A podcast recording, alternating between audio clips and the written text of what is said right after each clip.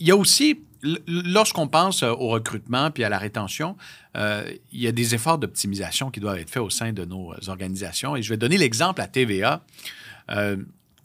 qui aurait cru un jour que j'utiliserais des outils d'intelligence artificielle pour bâtir un bulletin de nouvelles?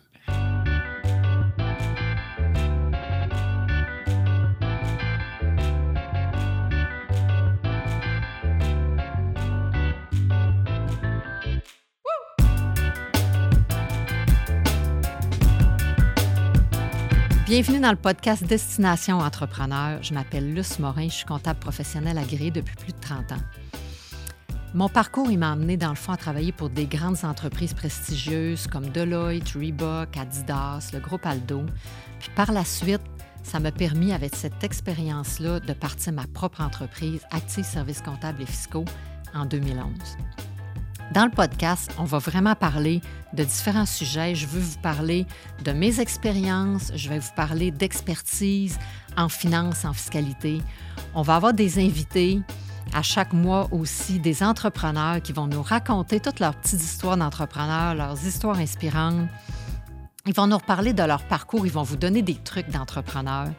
Fait je pense que dans le fond, vous ne voulez pas manquer ça. Pour être sûr de rien manquer, moi, je vous invite à nous suivre sur les réseaux sociaux, à nous suivre sur Facebook, sur Instagram, sur TikTok, sur YouTube. Donc, pour être sûr de rien manquer de nos actualités, donc, suivez-nous. Et puis, euh, les liens, dans le fond, vont être dans la bio, euh, ci-dessous.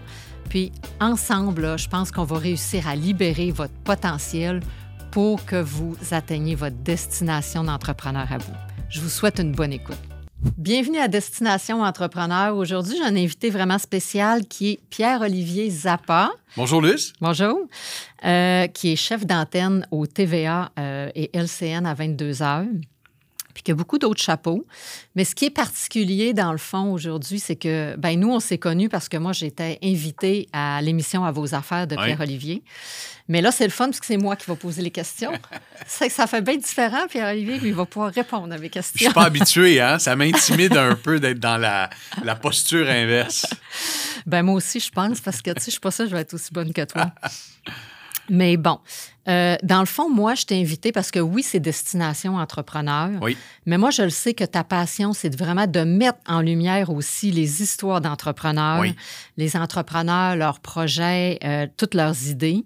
Fait que vraiment tu travailles vraiment dans le même sens que moi. Et, et, et c'est de mettre en valeur cette, cette fierté qu'on a au Québec d'avoir une génération montante d'entrepreneurs avec des idées qui peuvent euh, rivaliser avec euh, ce qui se fait partout sur la planète. Mon travail au cours des dernières années m'a amené à rencontrer des, des gens, euh, des passionnés qui ont de l'expérience, qui ont voyagé, qui sont à la tête de multinationales ou à la tête de petites, petites entreprises, de, de TPE, de très petites entreprises, et, et de mettre en lumière cette passion-là et de m'intéresser au parcours de ces gens-là. Euh, c'est riche en apprentissage. Que tu sois entrepreneur, que tu sois salarié, euh, que tu sois en quête d'une carrière quelconque, ces parcours-là sont inspirants. Ah, c'est sûr, c'est certain. Toi, dans le fond, là, maintenant, c'est sûr que moi, je trouve ça big parce que tu es vraiment quand même à l'antenne euh, au TVA à 22 heures. Oui.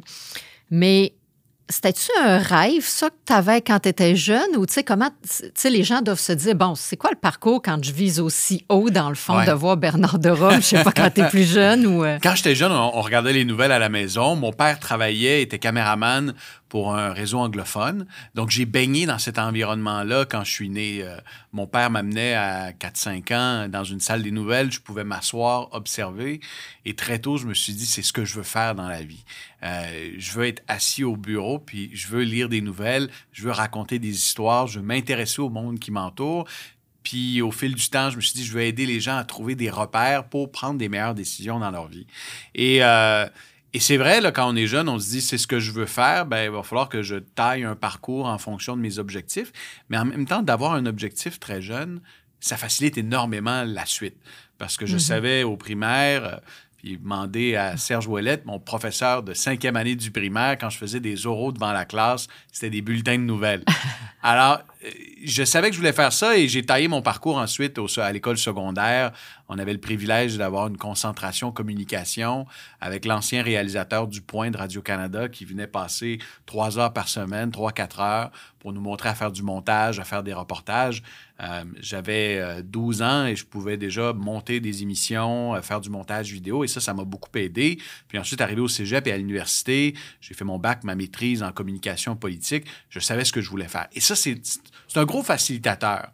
Puis je ne mettrai jamais de pression sur mes propres enfants de découvrir leur passion puis de développer leur talent jeune, mais plutôt possible où tu as une idée de ce que tu veux faire dans la vie, euh, ben, ça peut te propulser peut-être plus rapidement puis faciliter des prises de décision dans, ton parcours académique. Oui, c'est sûr, parce que tu sais, quand on a des passions, ben, au moins on peut s'enligner sur nos passions parce que sans s'en rendre compte, on avance puis on, on aime ça. Fait que, tu sais, c'est pas obligatoirement un chemin puis dire, OK, je veux faire tel métier mais tu le fais parce que tu aimes ça. Tu le fais parce que tu aimes ça, puis le travail, ben, tu n'as pas l'impression de travailler. Et il y a peut-être deux métiers que je voulais faire dans la vie. Je voulais être prof au secondaire et je voulais être lecteur, lecteur de nouvelles, chef d'antenne, journaliste. Et j'ai assouvi ces deux euh, passions-là parce qu'avant d'entrer à TVA, il y a plus de 12 ans maintenant, j'ai enseigné un an dans une école secondaire sur la rive sud de Montréal, à Longueuil. J'ai été prof de français, j'ai été prof dans des classes euh, de, décrocheurs, euh, j'ai enseigné l'art dramatique aussi. J'étais un enseignant non qualifié. on entend beaucoup parler de ça cette année, mais j'étais un enseignant non légalement qualifié avec un espèce de brevet temporaire. Et d'avoir cette expérience-là, qui je trouve est très proche de celle du journalisme et, et mm-hmm. de, de, la télé, parce qu'il y a une dimension euh, de spectacle, de pédagogie, d'attirer l'intérêt des jeunes, en l'occurrence dans une classe. Ça a été vraiment une super belle expérience. C'est sûr. Euh, tu as fait aussi euh, l'émission À vos affaires. Tu l'as fait pendant trois ans, je pense. Hein? Oui, exactement. OK. Tu peux-tu juste nous dire, ben, je sais que ça décortique un peu l'actualité économique, mais mm-hmm. tu peux-tu nous dire qu'est-ce que c'était quoi le but de l'émission? Bien, ça existe encore, mais là, tu ne l'offres plus cette année. Non, exactement. Mais c'était quoi un peu l'objectif de l'émission? Euh? Lorsqu'on m'a confié la barre de l'émission à vos affaires à LCN, c'était effectivement il y a plus de trois ans, on, on m'a donné une demi-heure de temps d'antenne, et c'est un, un, privilège et un, beau luxe. Et on m'a dit, euh, fais de l'économie. Alors, euh, faire de l'économie, déjà le mot économie fait peur. Tu sais, mm je me remets dans, les, chaussures que je il y a peut-être 6-7 ans. Si on m'avait dit qu'un jour je m'intéresserais à l'économie, à la finance, à l'entrepreneuriat, je n'aurais pas cru en fait. Euh, parce que simplement le mot économie fait peur. Mais en même temps, lorsqu'on réalise euh, que l'économie, ben, ce sont avant tout des relations humaines, euh, c'est intimement lié à, ce qui se passe en, politique, c'est intimement lié aux dynamiques sociales qui nous entourent, mais c'est là que l'économie devient intéressante parce qu'au-delà des chiffres, il y a des réalités, et puis c'est ces réalités-là qu'on peut décortiquer pour mieux comprendre l'économie, c'est-à-dire l'organisation de notre société. Et à partir de cette réflexion-là, j'ai bâti avec mon équipe une émission qui s'intéressait à ce que vivent les gens au quotidien, avec comme mission de trouver des repères dans un monde qui évolue tellement rapidement. Puis il y a eu la mhm. pandémie, il y a eu l'après-pandémie. Euh, avant la pandémie, c'était le boom, l'économie se portait bien. Ensuite, il y a eu cette grosse période d'incertitude. Et d'accompagner les gens dans ces périodes d'incertitude-là pour les épauler, trouver des repères et les inspirer. Et ça a été ça à vos affaires. Et en toute humilité, ça a été un beau succès. Un succès dont je suis fier, dont mon équipe était très fière parce que de rassembler autant de monde devant la télé à heure de grande écoute à 18h30 sur une chaîne spécialisée pendant ces années-là, et espérons-le que ça, assurément que ça va continuer, euh, c'est un beau fait d'armes. Oui. Puis là, ça t'a permis, c'est là que tu as rencontré, j'imagine, le plus d'entrepreneurs dans ta vie. et, et, des belles rencontres, des rencontres marquantes, des liens qui se sont tissés avec des gens avec qui je reste en contact, dans des secteurs d'activité qui, a priori, tu sais, euh, ne m'intéressait pas. Euh, la rénovation, euh, l'immobilier, euh, la logistique, le secteur manufacturier, et de voir l'évolution de ces secteurs économiques-là, de voir comment euh, la structure économique du Québec change extrêmement rapidement sous l'impulsion des nouvelles technologies, avec une jeune génération qui pense différemment. Ça a été des rencontres extrêmement enrichissantes. Puis ces rencontres-là, ça va du petit entrepreneur, propriétaire d'une épicerie à Tedford Mind à 16 ans, qui veut aider sa communauté, qui s'est bâti un modèle d'affaires en étudiant au secondaire avec l'aide de son père, puis qui a bâti une épicerie à rabais à Tedford Mines. Puis ça va jusqu'au président du conseil et fondateur de CGI, Serge Godin, qui a plus de 80 000 employés euh, euh, qui, qui, œuvrent au sein de CGI aux quatre coins du monde avec un siège social à Montréal et une fierté qui, qui se reflète partout à travers le monde. Donc, des belles rencontres, des, superbes rencontres. Là, tu, tu m'as nommé une ou deux histoires, mais là, j'avais comme question, as-tu deux, trois histoires, deux, trois personnes qui t'ont vraiment marqué par leurs histoires d'entrepreneurs dans, ton, euh, dans tes rencontres? Euh, il y a des belles rencontres que j'ai, euh, que j'ai faites. Parmi les plus belles, Luce, à un certain moment, on, on se questionnait comment peut-on mettre en lumière dans un contexte où le marché du travail est tendu? Si on parle de la rareté de main-d'œuvre, de la pénurie de main-d'œuvre,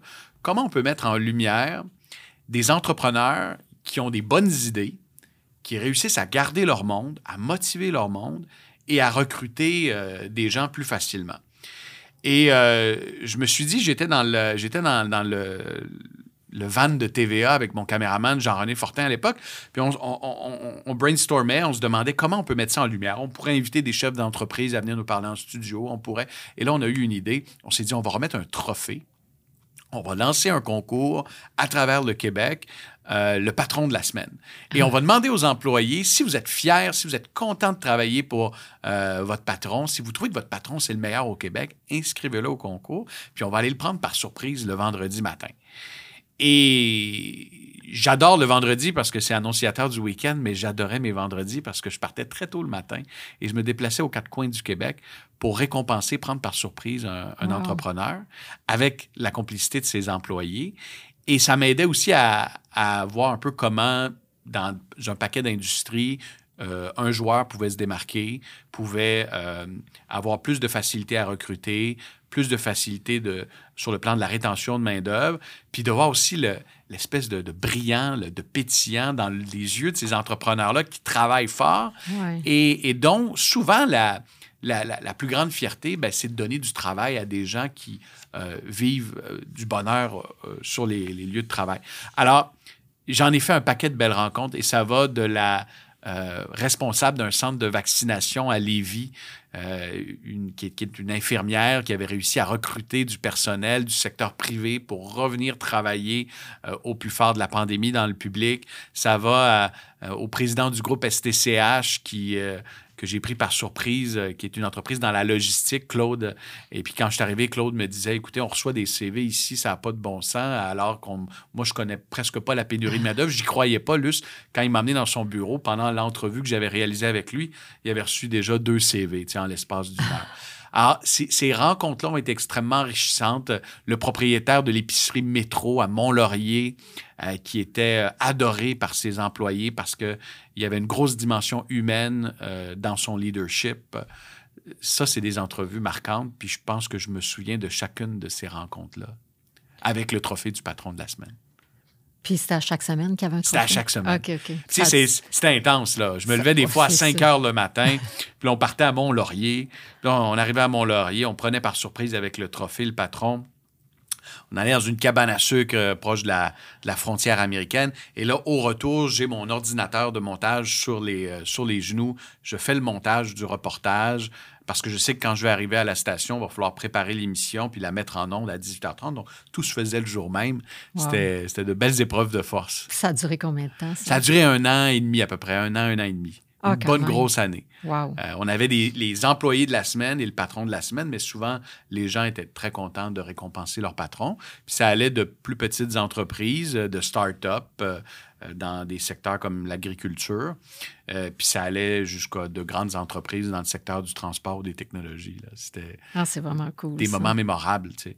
Et les, les, employeurs m'en parlent encore. Tu sais. Ah puis je reçois encore des courriels de gens qui disent Vous devriez repartir votre concours. On aimerait ça euh, inscrire notre, notre, patron parce qu'il y, y, a une fierté. Et puis ça démontre une chose aussi dans. Souvent, les employeurs se cassent la tête. Comment on fait pour recruter de la main-d'œuvre? Comment on fait pour se distinguer, ben, d'être un bon patron, d'être un patron humain, mm-hmm. pendant la première étape, l'étape la plus simple pour euh, avoir un milieu de travail qui est plus attractif. Faut jamais sous-estimer ça. Non, c'est ça. Puis avec la pandémie aussi, là, ça doit être encore plus dur parce que là, il y en a beaucoup qui veulent rester en télétravail. Fait que là, c'est dur de mettre ça en place puis d'avoir un bel environnement quand le monde ne veut plus venir non plus. C'est un défi euh, supplémentaire, tout un défi. Euh, je connais bien des entrepreneurs qui essaient de convaincre des gens de revenir, mais euh, lorsqu'on a un milieu de travail qui se démarque, ben c'est un petit peu plus facile. Tu as le goût de voir le monde.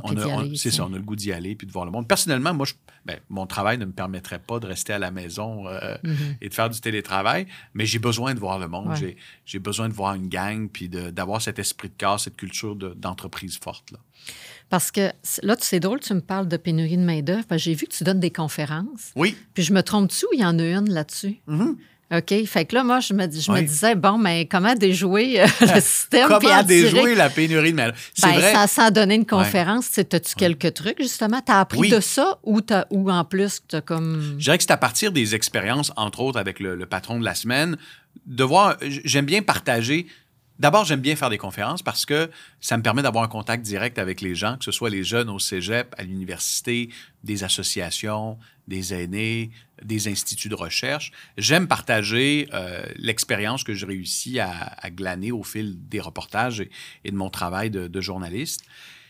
Et euh, effectivement, ce, travail-là m'a amené à, avoir un contact privilégié avec des entrepreneurs, puis de me dire, je peux partager ces meilleures pratiques-là avec le regard, le, pas de recul mm-hmm. que je peux prendre.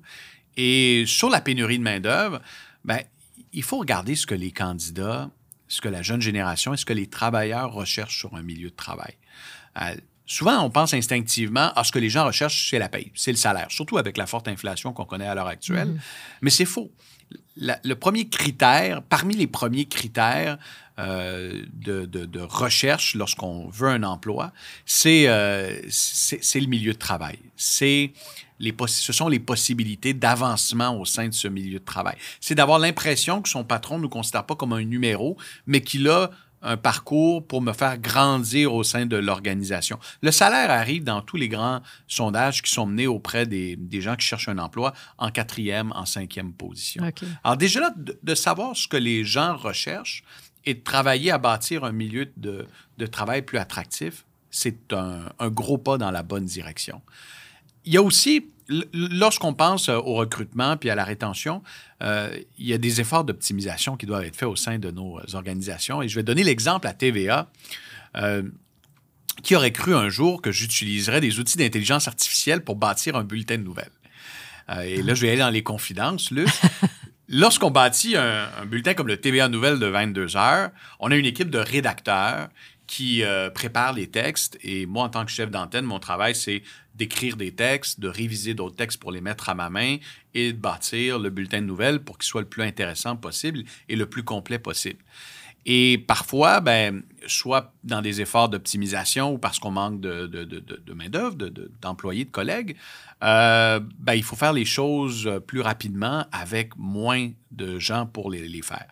Et j'utilise parfois maintenant ChatGPT pour résumer des articles, pour parfois brainstormer, trouver des idées. Et euh, c'est certain que ça ne remplace pas l'humain et ça ne remplacera mm-hmm. jamais l'humain. Mais c'est un facilitateur. Et souvent, lorsque je demande aux gens, utilisez-vous ChatGPT au quotidien? Utilisez-vous des outils d'intelligence artificielle? Ah non, ah j'essaie. Mais je me dis, dans un an, dans cinq ans, lorsqu'on va poser la question, les gens vont dire oui. Et ça va engendrer des bouleversements profonds sur le marché du travail, sur la configuration du marché du travail, il y a des emplois qui vont disparaître rapidement. Il y a d'autres emplois qui vont apparaître et il faut s'adapter, peu importe notre milieu de travail. Mm-hmm. Et ça va permettre, dans une certaine mesure, de pallier la pénurie de main-d'œuvre.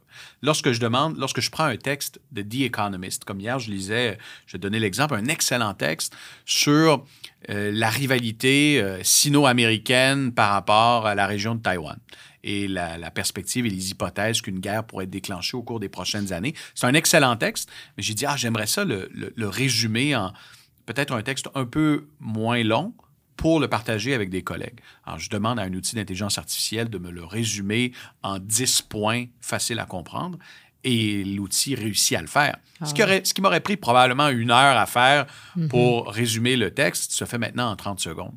Ces outils-là sont à portée de main et nos organisations doivent saisir ces opportunités-là pour être plus efficaces et plus productives, tout en gardant en tête que ça ne remplacera jamais l'humain, mais que ça va créer de nouvelles possibilités pour les travailleurs, avec des tâches qui risquent d'être plus stimulantes dans, dans certaines organisations. C'est sûr. Je ne sais pas si ça va venir comme ça d'un chiffre de nos, de nos résumés, nos résumés, nos calculs. Puis Je pense que oui. ouais, peut-être. Mais ça ne remplacera jamais l'humain. Il va toujours avoir besoin d'un opérateur. toujours, oui, puis il faut toujours de toute façon valider, vérifier, puis mettre ça en notre main aussi parce qu'il peut y avoir des mots, des trucs qui Mais il y a des gens qui sont stressés, on, on va se le dire. Il y a des gens qui sont stressés. Je parle à des gens dans le secteur financier, dans le secteur juridique, qui voient ces outils-là arriver et qui se mhm. disent à quoi va ressembler mon travail? Oui, c'est vrai. Et c'est une réflexion qu'on a dans le milieu des médias également. Euh, si un outil d'intelligence artificielle peut rédiger un article, euh, ce ne sera peut-être pas le meilleur article, mais s'il est capable de le faire, quelle sera la valeur ajoutée des artisans qui œuvrent dans l'information? On doit, on doit se questionner et ça doit nourrir euh, notre façon de travailler au quotidien. Oui, c'est ça, pour s'améliorer aussi. Oui. c'est quoi ma plus-value à moi? Qu'est-ce que je peux amener de plus pour que l'outil ne me remplace pas? Exactement. Ou encore, comment moi, je peux profiter de cet outil-là pour devenir meilleur mm-hmm. et m'adapter euh, dans un milieu du, travail qui change à, grande vitesse. Oui.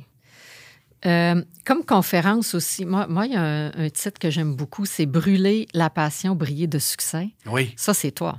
oui, bien, La passion est, au cœur de ce que je fais. Moi, tous les projets. Et puis, tu sais, les passions, ça, évolue beaucoup.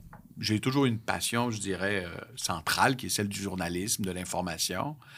Mais, tu sais, on peut développer plein de passions autour de soi. Puis, mm-hmm.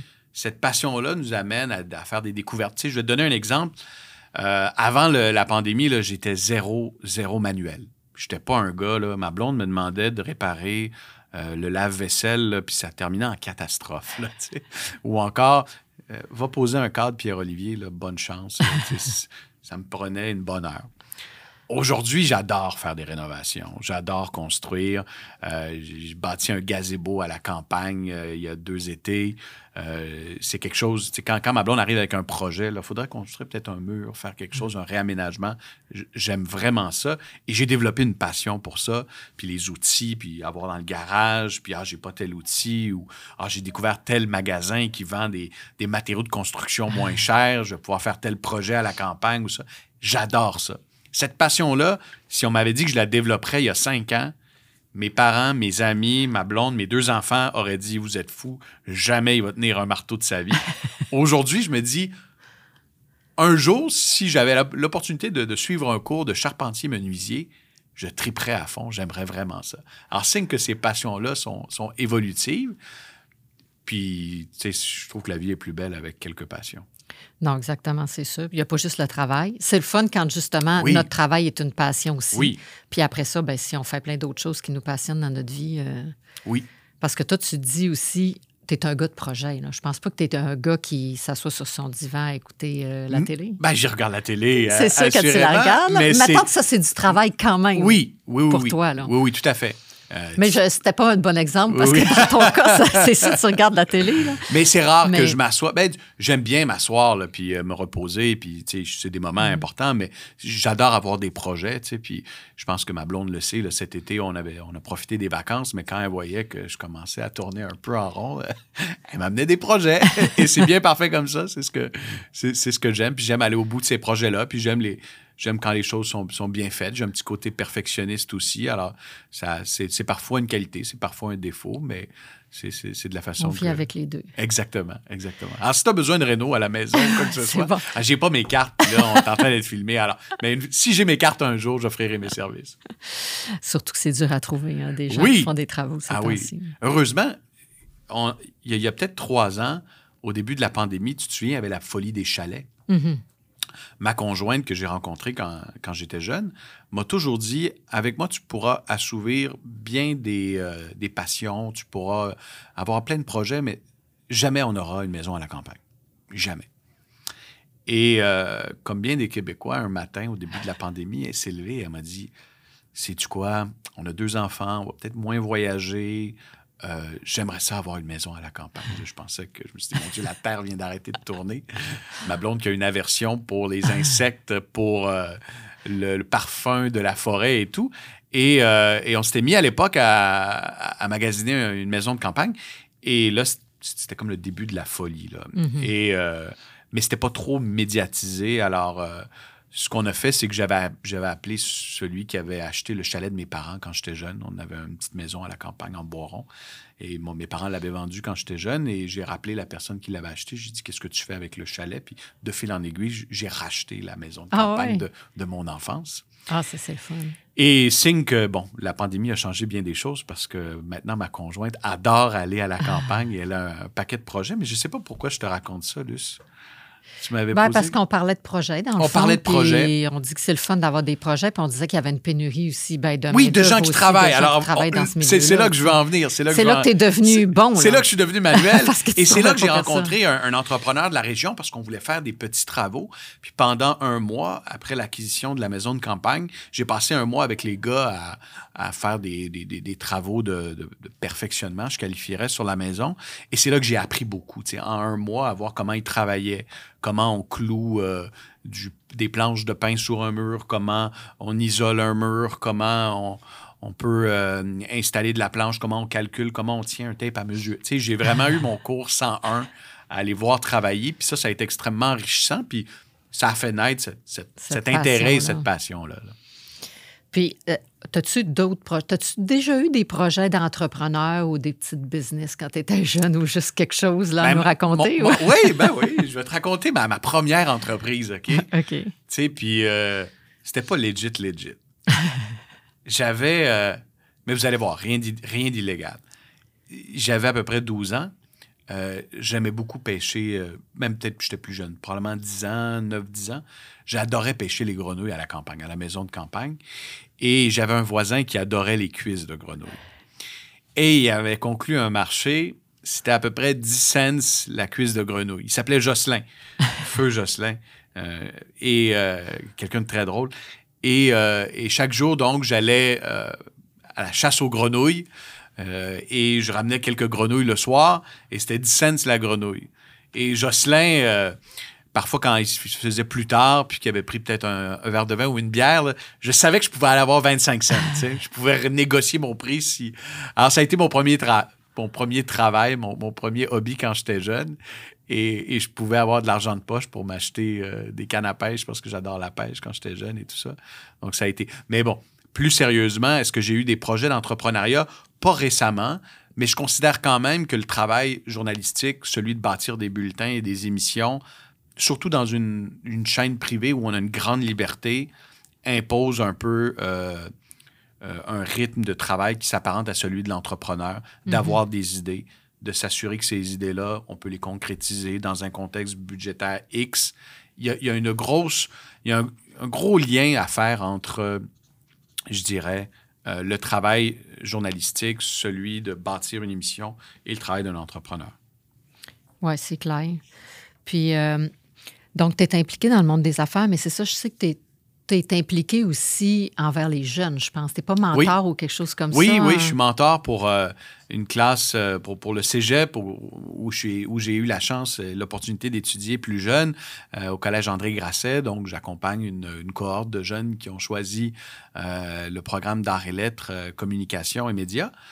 Et je pense que c'est important de le faire. C'est important de le faire, surtout dans le domaine dans lequel j'œuvre, parce que j'ai eu la, chance, et je, dis vraiment la chance, d'avoir des parents qui croyaient en moi, qui m'ont donné tous les outils, qui m'ont appuyé, puis qui m'ont dit si tu veux faire du journalisme, si tu veux faire de la télé, tu veux mhm. aller dans ce milieu-là, dans le milieu de la, de la culture, vas-y, on va, on va tout faire, te donner tous les outils pour que tu puisses réussir et t'épanouir.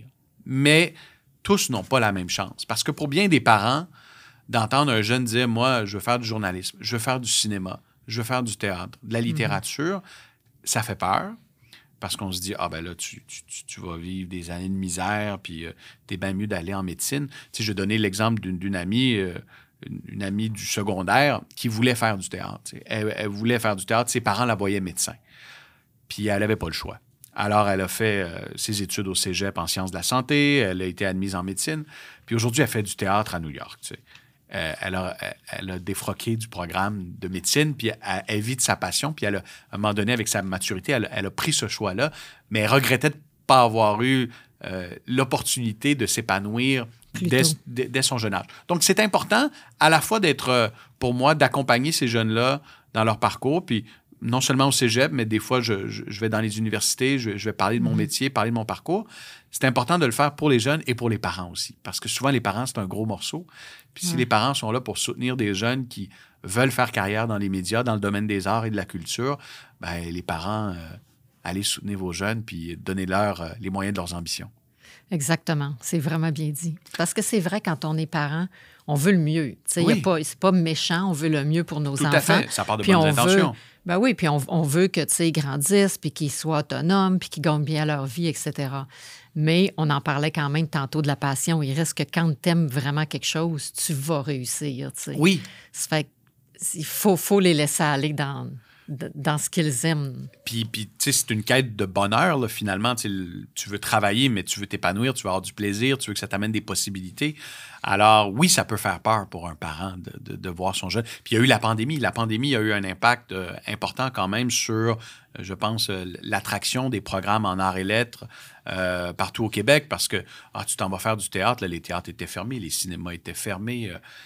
donc, ça, c'est un genre, ça a ajouté au défi pour nos mm-hmm. institutions de, de rendre ces, ces programmes euh, en art, en lettres, en communication attractifs. C'est sûr.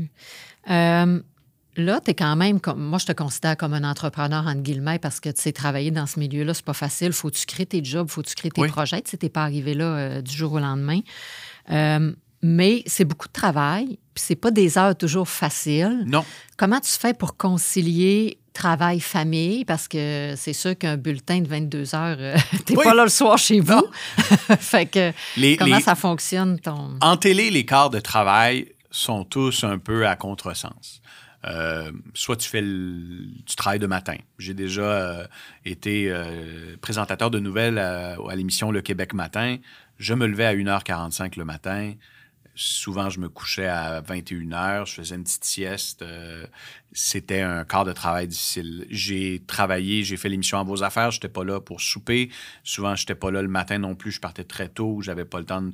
Alors, une fois qu'on sait qu'on va travailler dans ce milieu-là et, que les horaires seront pas faciles, ben, il faut que tu aies des proches qui soient compréhensifs, flexibles et qui soient prêts à embarquer aussi dans cette aventure-là. C'est un, mm-hmm. un travail d'équipe. Ma conjointe est extraordinaire. Elle m'a toujours soutenu dans, tout ça. Les enfants le comprennent aussi. mes mm-hmm. enfants savent que papa n'est pas là le soir. On va faire un FaceTime. Euh, mm. On va se parler. On va se voir le matin à l'occasion. Euh, on se voit beaucoup les fins de semaine. J'ai aussi le privilège d'avoir des, belles vacances. Donc, les vacances, je les consacre aux enfants. La fin de semaine aussi, c'est sacré à la maison. C'est avec les enfants. Donc oui, ça, ça, impose beaucoup de flexibilité pour la famille et de compréhension. Puis j'ai mes parents qui sont très proches aussi et qui sont jamais trop loin pour, euh, pour être là pour les enfants et la famille. OK. Puis ton père, comme tu le disais, il, était dans ce milieu-là aussi. Donc moi, j'ai vécu ça. très bien. J'ai vécu mon père qui partait, puis mon père, Évidemment, on était à l'âge d'or aussi de la télévision où c'était les grandes productions, les voyages. Euh, mon père a travaillé sur des émissions à l'époque, certains s'en souviendront, Travel, Travel à CFCF, où il partait en voyage une semaine ou deux, il revenait. Mon père était caméraman quand on était jeune. Euh, il finissait sa journée euh, aux nouvelles à CFCF. Il allait filmer le Canadien, il allait filmer les expos, la Formule 1, il travaillait énormément. Donc, j'ai été inspiré par mon père, qui est un travaillant, qui a toujours travaillé très fort.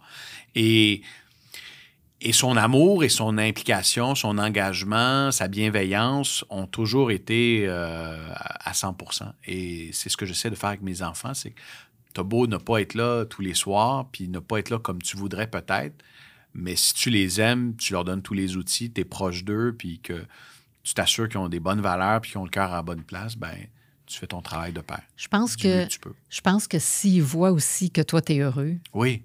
Ils vont être heureux, tu sais. Puis ils, sont puis ils sont contents. Quand je les ah amène à TVA au bureau, vous devriez voir leurs yeux. Ils sont impressionnés. Ils ont quel âge encore? Euh, 4 ans et 7 ans. Bientôt 8. Euh, oui, oui, ils sont impressionnés. Ils aiment beaucoup venir au bureau avec papa, s'asseoir sur le bureau. Ils me font penser un peu à moi quand j'étais jeune et puis que je venais dans une salle des nouvelles. Euh, pour eux, c'est vraiment un environnement. Ils, en sont fiers. Ben, c'est le fun aussi à découvrir comme environnement. Mais euh, ta mère, faisait quoi? Ma mère, elle, est restée à la maison lorsqu'on était jeune mhm. euh, parce que l'horaire de, euh, de mon père était atypique en, télévision. Et ensuite, elle a travaillé aussi un peu en télévision euh, avec où mon père travaillait. Donc, les, deux, les deux ont travaillé en télévision. Mais euh, oui, ma mère a été proche de nous. Elle a été là, elle était avec nous jusqu'à temps qu'on arrive au secondaire. euh, Ce qui a été un beau luxe. J'ai vraiment apprécié ces années-là. Puis euh, j'ai encore une, euh, un très beau lien avec ma mère, qui, euh, qui est aussi ma voisine, donc ça tombe bien.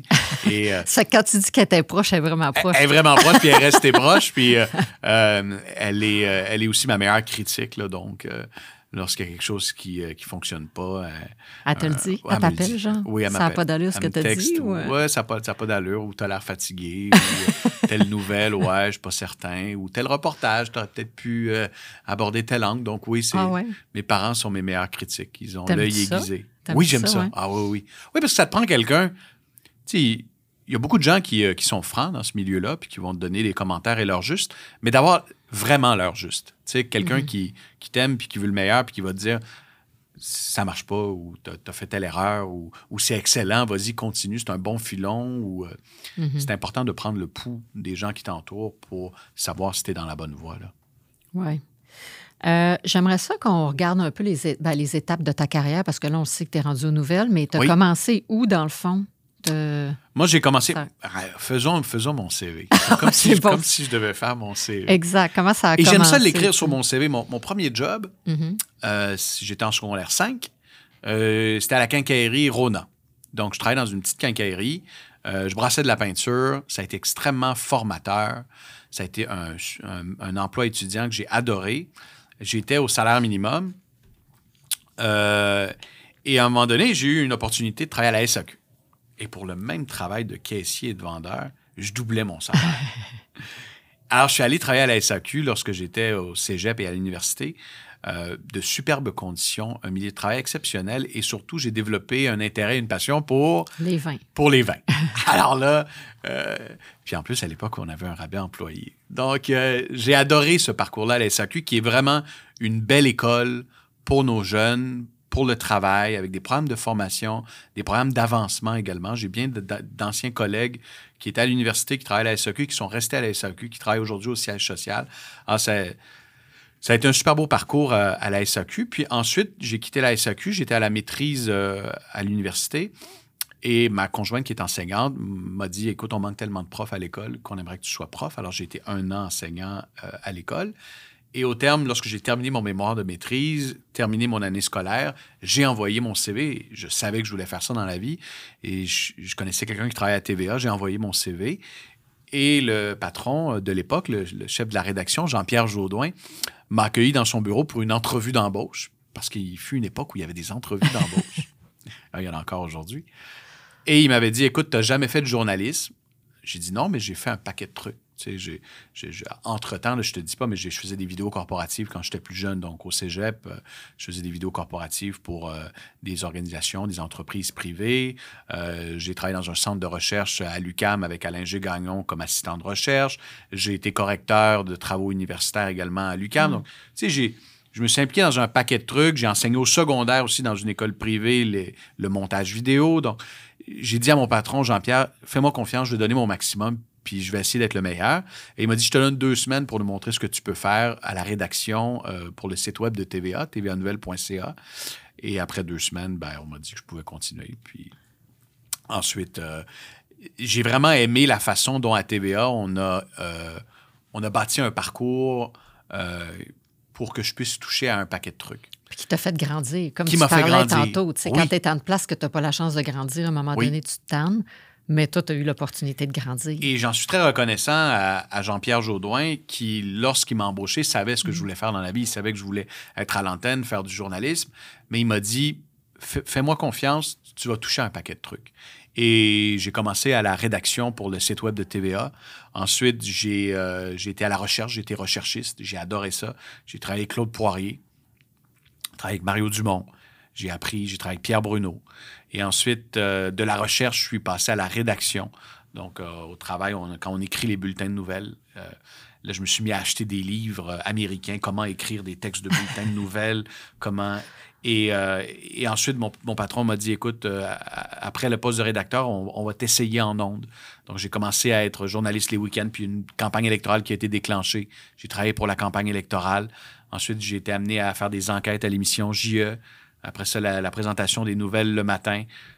Puis un, jour, on m'a dit Veux-tu faire de l'économie à TVA J'ai accepté de faire de l'économie. On m'a envoyé à l'Assemblée nationale couvrir la scène politique. On m'a envoyé à Ottawa au Parlement en remplacement. Et puis ensuite, on m'a confié ultimement l'émission À vos affaires, puis le bulletin du TVA Nouvelle de 22 heures.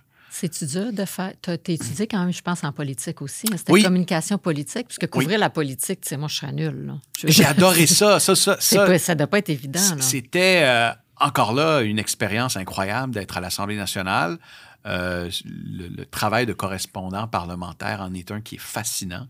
Je voue une admiration euh, totale à mon collègue Alain Laforêt, qui fait ce travail depuis des années à TVA, d'être là à 6 heures du matin à l'Assemblée nationale, de sortir 13 heures, 15 heures plus tard, euh, et d'être capable rapidement de vulgariser des enjeux politiques mm-hmm. complexes, de pouvoir le faire en respectant tous les points de vue, puis en permettant à chacun de s'exprimer pour qu'ultimement le téléspectateur se fasse une tête, une opinion.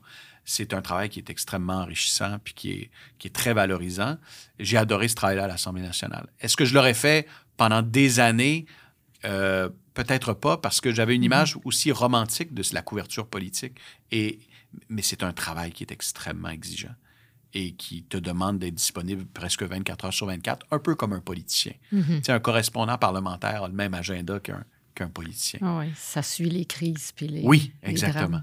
et, moi, je, la, couverture politique, c'était naturel, effectivement, parce que j'ai étudié à la faculté de sciences, dans une faculté de sciences politiques et j'ai fait un bac euh, bidisciplinaire et une maîtrise en quelque sorte bidisciplinaire où euh, on parlait de communication et de sciences politiques et de sociologie politique aussi. OK. Ouais, je pense que j'aime mieux les chiffres. je pense plus facile pour moi. ah, tu vois, moi, c'est totalement le contraire. Tu, tu, me plonges dans de la philo politique, tu me demandes de lire euh, Heidegger ou un autre philosophe, puis tu me demandes ensuite de sauter dans les chiffres. Ça, avoir plus de misère. Mais t'es-tu à ton affaire, toi? Ah, ça, c'est une bonne question. Est-ce que je suis à mon affaire? C'est drôle, hein, Luce, parce que j'avais la discussion avec un de mes amis en m'en venant en auto. Puis, on parlait de placement, puis comment, comment va la bourse en ce moment. Puis, on, avait une petite jasette. Puis, je disais, je disais à mon ami, je disais, écoute, souvent, je, je donne pas de conseils à mes amis, mais souvent, je vais émettre des opinions sur, euh, sur ce qui se passe et tout. Puis, rarement, je vais suivre ce que je dis. Rarement, les babines suivent les bottines. C'est un. C'est. Oui, je suis à mes affaires oui, je suis à mes affaires, oui, je profite des comptes enregistrés, puis des, stratégies fiscales qui sont à notre disposition pour. Euh, mais, euh, mais est-ce que je est-ce que je suis au top? La réponse est non. OK. je, mais tu fais tes impôts dans les temps. Ah oui, oui, je fais les impôts dans le temps, mais est-ce que je prends assez de risques, par exemple, dans, mm-hmm. euh, dans la gestion de mes affaires? La réponse est non. Est-ce que je suis un peu trop prudent? Souvent, la réponse est oui. Est-ce que si à rebours, je m'étais écouté, on peut toujours, c'est facile de refaire l'histoire, mais sur le plan de la prise de risque, là, je dirais que je suis peut-être passé à mes affaires, puis que quand on est c'est quand on n'est pas à quelques mois, quelques années de la retraite, c'est le temps de prendre des risques. Puis, puis des risques calculés. Des risques calculés, tout à fait. Pas des risques euh, écervelés. Oui, exact. tu as toujours un bon terme. en plus, c'est comme poétique. Ça rime ton affaire. Euh, j'ai lu, en tout cas, c'était sûrement ton affaire ou tu étais à ton affaire plus jeune parce que j'ai vu que tu as eu des bourses puis que tu as eu des, des, prix je ne sais pas si c'est partout où tu as passé dans les écoles, mais on dirait qu'il y en a eu pas mal. Là. Ça que tu comme un étudiant modèle ou. Euh? Euh, peut-être que c'est mon côté. Euh, j'évoquais que je suis perfectionniste, je suis quelqu'un qui mhm. aime le travail bien fait, avec un certain côté où j'aime la compétition, mais aussi parce que j'ai l'impression de m'accomplir pleinement lorsque les résultats viennent avec. Puis ça, ça vient de quand j'étais jeune. Pour moi, c'était valorisé à la maison. De... La réussite scolaire était valorisée. Pas, pas à l'excès parce que j'ai des amis où c'était à l'excès, puis quand tu arrivais avec un 95, c'était pas assez. Chez mhm. moi, tu arrivais avec une note. Est-ce que tu as donné ton maximum? Est-ce que tu es allé au bout de ce que tu pouvais faire? Si la réponse était oui, tu avais la table dans le dos et tu étais félicité. Et ça m'a amené à une volonté de me dépasser euh, et de bien réussir sur le plan académique, tout en étant impliqué à la fois dans la vie étudiante puis euh, au sein de ma communauté. Pour moi, l'implication a toujours été très importante parce que tu peux travailler pour ta petite personne, mais si ça ne bénéficie pas aux gens qui t'entourent, ben, ça ne sert pas à grand-chose. T'étais-tu genre dans les radios étudiantes ou des Oui, j'étais dans la radio étudiante au secondaire. Euh, au secondaire, j'étais très impliqué dans des programmes de- d'éducation euh, humanitaire à l'étranger. Donc, ça m'a amené à voyager dans des pays d'Amérique latine comme la République dominicaine, dans les bidonvilles, dans les champs de canne à sucre. Ça m'a vraiment ouvert à, à un paquet de, de réalités et d'enjeux à l'international qui méritent plus d'attention. Euh, cette implication-là, euh, j'ai- investi beaucoup de temps et beaucoup d'énergie. Et euh, encore à ce jour, lorsque une organisation qui, euh, dont la mission me touche me demande de m'impliquer, je, le fais. Récemment, ça a été avec l'Académie Zénith, qui est une formidable OSBL qui offre du soutien et des services aux gens qui ont un handicap et qui ont plus de 21 ans, qui ont une déficience intellectuelle avec ou sans handicap physique. Parce que malheureusement, au Québec, quand on passe 21 ans, Mhm. on, ne va plus à l'école, on est coupé de la communauté et parfois, euh, ben, les parents n'ont pas tous les outils pour nous permettre d'avoir une, Mhm. une vie active. Et cette organisation-là, à Longueuil, sur la rive sud de Montréal, avec Marise, euh, ben, se consacre à offrir des services à, à plusieurs dizaines de, euh, de bénéficiaires. Et euh, c'est formidable. Puis quand on me demande de m'impliquer, de, de donner du temps, d'animer une soirée bénéfice, tout ça, je le fais, euh, je le fais avec, avec grand bonheur et grand plaisir. As-tu d'autres implications comme ça, autant au niveau entrepreneurial avec des gens ou que ce soit en bénévolat ou. Mon bénévolat, je le fais avec, avec eux pour l'instant. Mhm. Euh, c'est certain que je, oui, je fais du mentorat avec des, des- des- parfois des jeunes collègues, euh, avec la classe de cégep. Et, euh, et je ne vais pas me ramasser avec 100 courriels demain, mais souvent, quand un jeune me demande est-ce que je peux venir voir ton travail? Est-ce que je peux t'accompagner une journée? Est-ce que j'ai un projet étudiant? J'aimerais ça que tu viennes dans notre classe ou que Mhm. tu m'accordes une entrevue. T'aimes ça. J'aime ça. Je, je- je l'accepte parce que d'autres l'ont fait pour moi euh, Mhm. avant. Euh, quand j'étais jeune, au secondaire, Claude Mayotte de RDS avait accepté de m'accorder une entrevue pour un projet de secondaire 3. Et ça avait été formidable. J'étais à la RDS. euh, je voulais être journaliste sportif à l'époque. Claude, qui a une formation d'avocat, m'avait accueilli, m'avait avait été extrêmement généreux. Euh, donc, c'est important pour moi d'avoir ça en tête parce que en secondaire 2, j'étais allé à LCN, Luce. Euh, On avait une visite guidée euh, à LCN lorsque j'étais en secondaire 2. Et Pierre Quentin, qui était présentateur de nouvelles à l'époque, m'avait assis sur le desk de LCN pendant une pause publicitaire. Puis il m'avait dit Bon, ben, lis quelques textes. tu sais. Puis là, je m'étais assis. Puis j'avais lu les textes. Je m'en souviens comme si c'était hier. J'a- J'avais 12 ans. Et je m'étais dit un jour, je vais, tiens, je vais revenir. C'est vraiment quelque chose que j'aime faire. Puis quand je suis revenu, j'avais raconté cette anecdote, cette, cette anecdote-là à Pierre Quentin qui m'avait dit, tu vois, il dit, c'est important quand un jeune veut essayer quelque chose ou veut prendre du temps de, de donner aussi de notre temps parce que tu sais jamais où ça peut mener. C'est comme un peu donné au suivant, là, dans Oui. le sens que tu sais, les gens te donnent aussi, c'est ça. Ça fait que tu dis, ben moi, euh, on sait l'importance de donner aussi, Oui, tout à fait. Tout à fait. Puis l'impact que ça peut avoir sur les gens. Oui, oui, oui. Euh, on, on achève l'entrevue. Je vais finir avec deux questions. Oui. Les plus corsés. Ah non, c'est très facile. Euh, où tu te vois, ben, où tu te vois. Tu sais, moi, je me visualise toujours, mais tu sais, est-ce que tu te visualises comme là, oui, des fois, tu sais, ta prochaine année est déjà, est déjà dans les plans, mais tu sais, ton prochain cinq ans, as-tu des rêves, des objectifs? Qu'est-ce que tu veux de plus pour tes prochaines années qui s'en viennent? Oui, j'ai plusieurs objectifs, mais quand on est dans des projets qui sont aussi sollicitants que celui du bulletin de fin de soirée, le bulletin national de TVA, euh, l'important, c'est de mettre tu sais, le maximum d'énergie puis de concentration sur ce projet-là pour qu'il grandisse. Puis, chaque fois que je me suis investi à 100% dans un projet, il y a autre chose qui est arrivé. Euh, il y a d'autres opportunités qui s'ouvrent, que ce soit devant nous, à côté de nous, parallèlement à nous. C'est un projet que j'adore, celui du, du bulletin de nouvelles de fin de soirée. Euh, et de, de pouvoir y investir encore plus d'énergie, je dirais que c'est c'est ce que je veux faire. tu sais.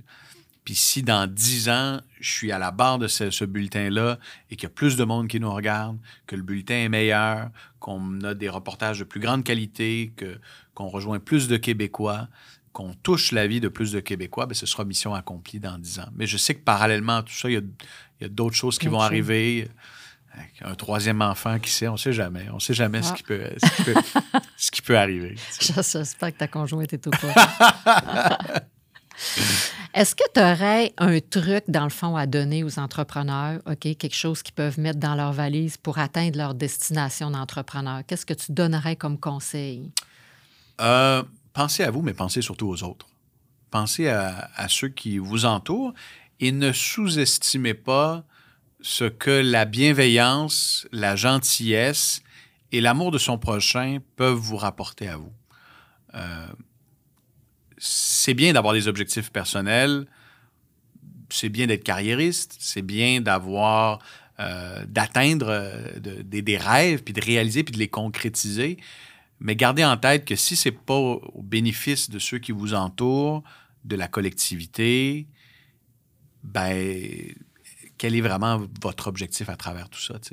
Puis pour laisser une trace, puis pour que, pour son entreprise et son projet transcendent des quêtes simplement individuelles, euh, ben, il faut penser aux autres. Alors, penser aux autres, ça va vous rapporter, ça va être très valorisant et ça va vous permettre d'atteindre vos objectifs avec les gens qui vous entourent. Puis ça va permettre aux gens qui vous entourent de s'accomplir et de réaliser quelque chose de, plus grand au bout de la ligne.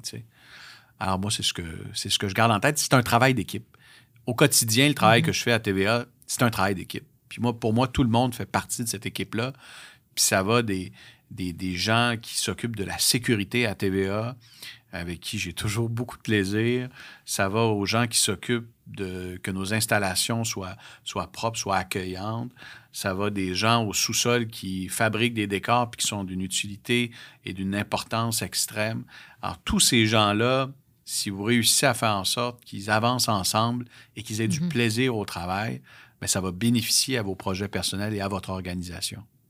C'est un peu le message que, ben, que je lancerais. Et, les entrepreneurs que je rencontre qui ont des réussites à, leur actif, ce sont souvent ces gens-là qui sont très altruistes, qui pensent à leur monde. Euh, je suis allé porter le trophée du patron de la semaine à un, employeur qui œuvre dans le secteur de la restauration, un secteur qui a été frappé, qui, est un gros distributeur alimentaire euh, dans le secteur de la restauration.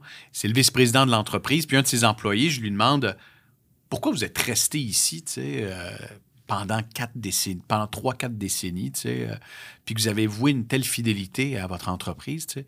Puis là, il regarde son boss, tu sais, puis il dit, à un moment donné, un 25 décembre, mon père est à l'hôpital. Puis il dit, ça va pas bien, tu sais. Puis il dit, le VP m'appelle, puis il me dit, comment ça va, Luc? j'ai appris que ton père était à l'hôpital, euh, ça doit pas être facile. S'il y a quoi que ce soit que je puisse faire euh, en ce 25 décembre, laisse-le moi savoir. Je pense à toi. Je vais t'envoyer un petit quelque chose à la maison pour que tu aies un repas avec ta famille, puis euh, que tout mhm. soit bien. C'est ça. Lorsqu'on pense aux autres, c'est apprécié, puis ça nous permet d'avancer. C'est sûr. C'est un beau message. Ne sous-estimez pas les petits gestes que vous faites autour de vous. Exact. Voilà. Mais ça, ça, termine notre entrevue. T'as passé vite, Luce. Ben oui, mais là, je, sais qu'on est, on est dans les délai. On est dans, les délai, mais euh, on est moins timé qu'aux nouvelles. Là, ouais, oui, oui. Ben là, j'ai pas d'oreillette. On est plus, c'est ça. On est Habituellement, j'entends le 3, 2, 1. si tu dépasses le 1, ben désolé, c'est terminé. ça a coupé. non, on était plus flexible. C'est un peu moins complexe comme Merci de l'invitation. Ben écoute, merci, moi, de, merci à toi d'être venu dans mon euh, Destination Entrepreneur. Ça m'a fait vraiment un grand plaisir de te recevoir. Puis je sais que tu es occupé et que tu as pris le temps de venir. Ça j'apprécie beaucoup. Bon succès à toi. Merci beaucoup. Donc, ça termine notre, notre émission aujourd'hui de Destination Entrepreneur. À une prochaine.